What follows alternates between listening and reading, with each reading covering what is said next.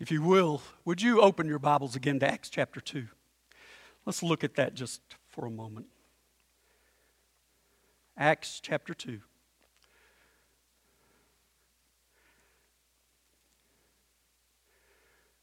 Verses 41 through 47. Once again, we can't read God's word enough. I hope you'll be all right with that this morning. Says, So those who received his word were baptized, and there were added that day about 3,000 souls.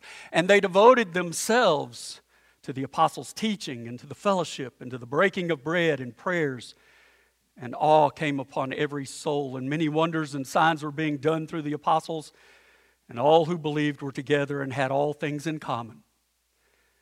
And they were selling their possessions and belongings and distributing those proceeds to all as any had need. And day by day, attending the temple together and breaking bread in their homes, they received their food with glad and generous hearts, praising God and having favor with all the people.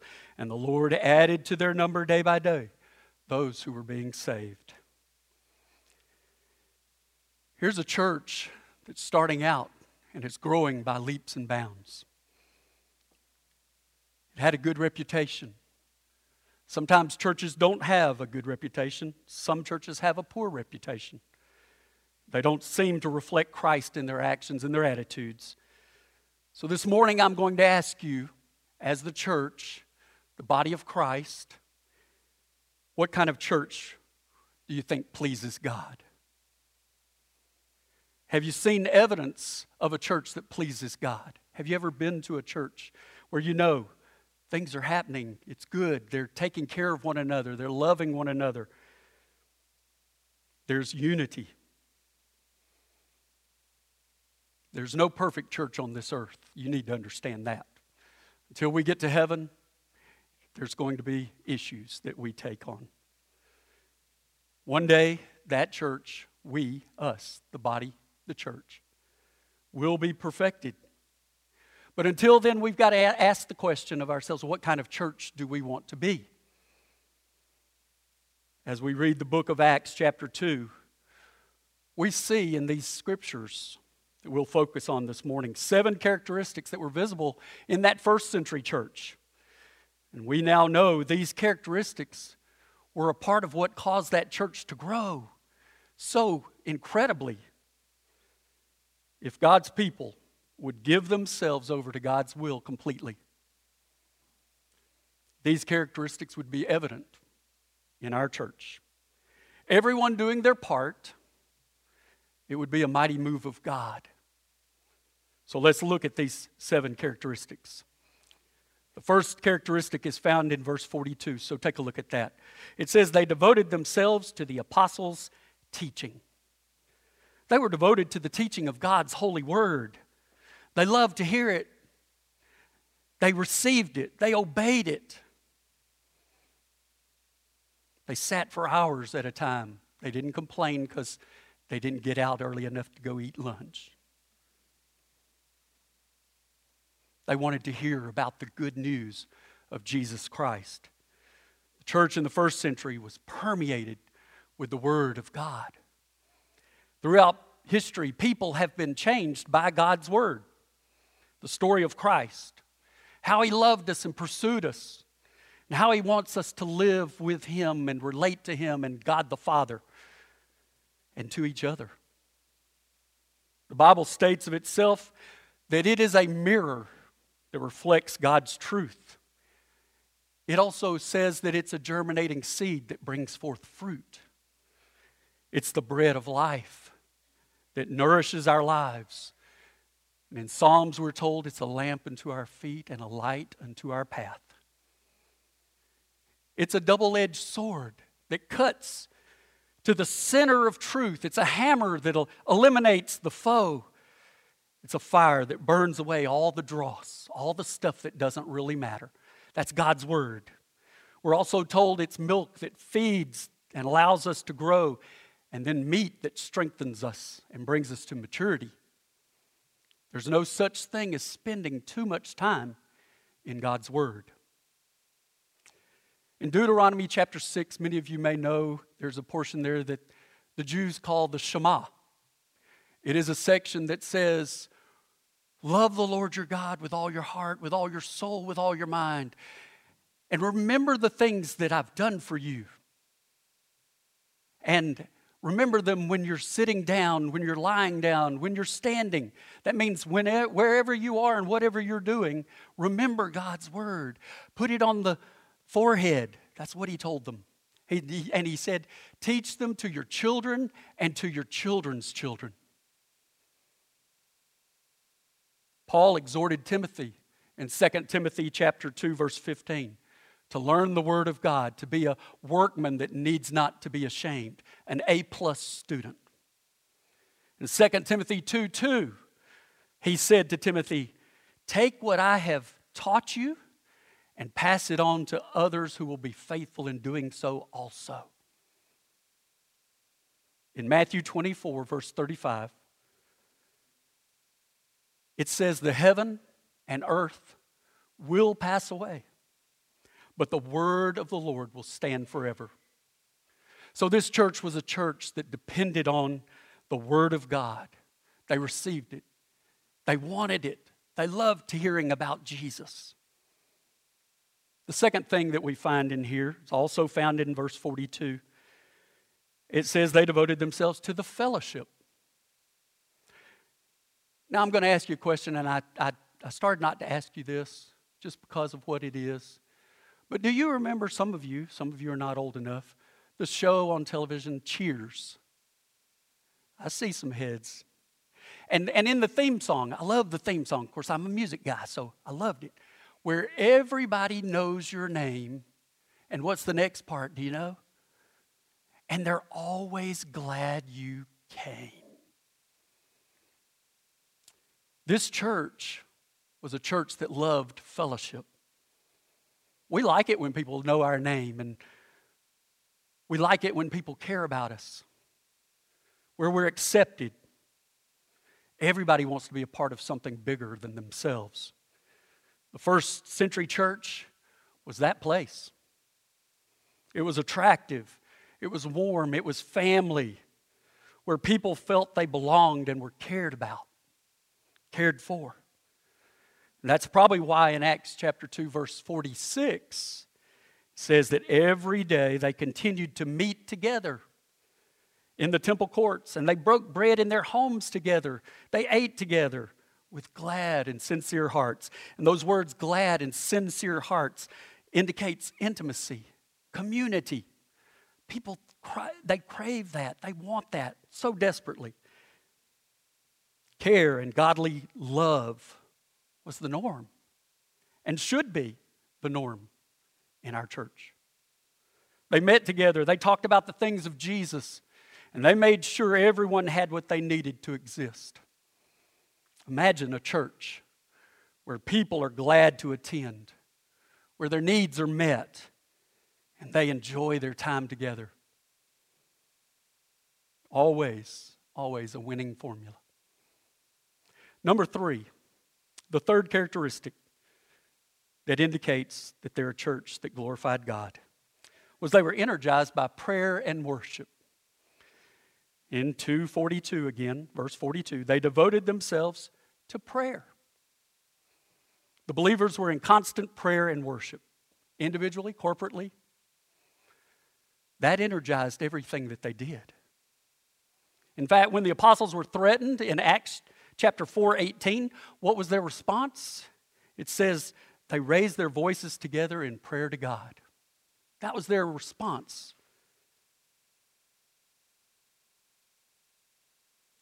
Acts 2:47 tells us they were praising God daily and enjoying the favor of all the people. The church of Acts was energized by prayer and worship, and when they prayed and when they worshiped, rooms were literally shaken Acts 4:31. Acts 16, 25 and 26 tell us that the room was shaken as they were praying and as they were singing God's praises. Every time there's a focus on prayer and worship, individually and corporately, it's met with a move of the Spirit of God. Consider the upper, the upper room, where there were, as I said, 120 folks there. They were praying, waiting on the Holy Spirit. God moved mightily. Consider the great revivals of the 18th and 19th centuries. Alfred Lord Tennyson stated, More things are wrought by prayer than this world dreams of. Charles Spurgeon, Prince of Preachers, he said, We shall never see much change for the better in our churches in general till the prayer meeting occupies a higher place in the esteem of Christians. They were a praying and worshiping church, and a praying and worshiping church brings glory to God. The fourth characteristic is a church empowered by the Holy Spirit. In Acts 2:43, we're told that every one was filled with awe, and many wonders and miraculous signs were done by the apostles. Jesus gave us the Holy Spirit, the Paraclete. And as a result, signs and wonders and miracles were commonplace. Everyone was filled with awe, a supernatural wonder. This power at work through the Holy Spirit is further emphasized in Acts 4:33 where it says with great power the apostles continued to testify to the resurrection of the Lord Jesus. And in Acts 5:12 the apostles performed many miraculous signs and wonders among the people. We need the power of the Holy Spirit more today than any other time. We're being attacked by the forces of darkness, so we must pray for a fresh infusion of the Holy Spirit's power among His people. The fifth characteristic of a church that glorifies God is one that's marked by generosity. We find it in these verses 44 and 45. Take a look there. It says, All the believers were together and had everything in common.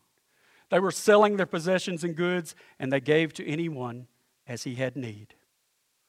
What amazing generosity.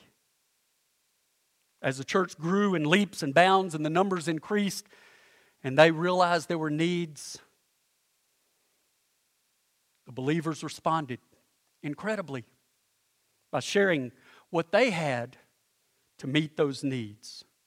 And the result was the Lord was glorified. Church of our day, too, should be marked by overflowing generosity because we remember what Jesus did for us, the extravagance that he gave to us.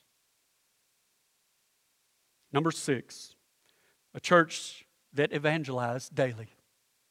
We're told in verse 47 and the Lord added to their number daily those who were being saved. People being saved daily meant that the believers were sharing the gospel everywhere they went. And the book of Acts shows us that regular evangelism was a clear pattern of their ministry. They refused to be stopped, even when they were threatened, beaten, or put in prison. And as they continued to evangelize, as they continued to share the good news about Jesus and what he'd done in their lives to others, Acts 5:14 shows that more and more men and women believed in the Lord and were added to their, na- their number. Even when the church was scattered later by Saul, who later became Paul, he met the Lord Jesus on the road to Damascus. But when the uh, Christians in Jerusalem were scattered to other places, the Bible says those who had been scattered preached the word wherever they went. Acts 8 4. The heart for winning souls needs to be renewed within the body of Christ today. Because every soul saved is a soul that God is concerned with, and it brings glory to God when they come to Him. Someone said, We're not called to cultivate fish, we're called to catch fish. So, let's keep sharing the gospel whenever and wherever the opportunity arises, whether that's in the place of your business, where you shop, wherever you go. There's a story about an avid golfer, and his next door neighbor went to church every Sunday. And they, it happened that they would leave the house at the same time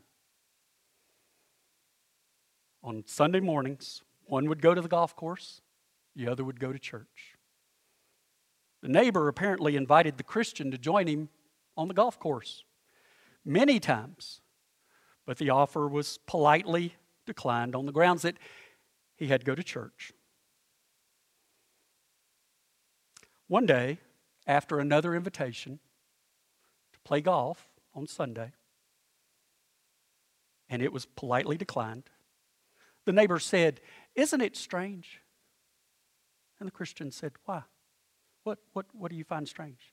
He said, Although I've invited you to play golf many times on Sunday, you haven't invited me once to come to church. What a terrible indictment. The seventh characteristic of the church basically just holds all of those together. It is that they were extremely devoted. Back to Acts 42. They devoted themselves. It could be said that the Christians were totally and extremely do- devoted to all that has been shared so far in this message. They were committed to God's Word, they were committed to fellowship, they were committed to prayer and worship and to the Holy Spirit's work, to generosity and to telling others about Jesus. The devotion was very different to what had been exemplified by the religious culture of that day. Today, you'll hear the word extremist thrown around and negative connotations to illegal or violent or fanatic or militant. But these Christians in the first century, they were extremists. They had only one purpose and one goal, and that was to bring glory to God. That was their daily lifestyle. My prayer is that we too will be extreme in our devotion to God so that we might be, bring glory to His name. Will you pray with me? Let's go to the Lord together. Heavenly Father, this morning we have come to worship you. We've come not only to, to, to tell you how much we love you, Father, we want you to speak to us. We want you to speak to us through the words of the hymns. We want you to remind us through the prayers our needs, but also what you can do for us because of who you are. And Father, I pray that through the reading of your word and expounding upon it, that we'll be reminded who we are and who we need to be. Lord, now as we go into this time of decision, pray that you would help us. Help us to make the decisions that we need to make in order to bring you glory. That we will do all that is written in your word. That we'll love one another. That we'll be unified for the purpose of Jesus Christ. And that we will bring you glory in our lives, in our giving, in every part of who we are. In Jesus' name I pray.